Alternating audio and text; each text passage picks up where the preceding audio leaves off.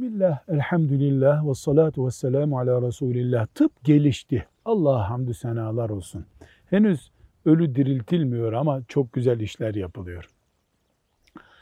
Bu gelişen tıptan bir parçası da insan derisinin değiştirilmesidir. Deri kaldırılıp yerine başka bir deri tedavi maksatlı konmasıdır. Fakat bunu insanlar estetik olarak da yaptırmaya başladılar.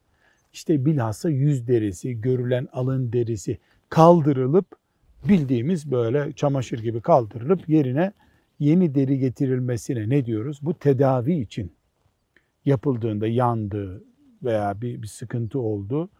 Ee, Allah'a hamdü senalar olsun çok büyük nimet bundan istifade edelim deriz. Ama Allah'ın yarattığı şekli bozmak için deriyi kaldırıp yeni deri koymaya kalkmak yaratmayı değiştirmektir. Bu caiz değil.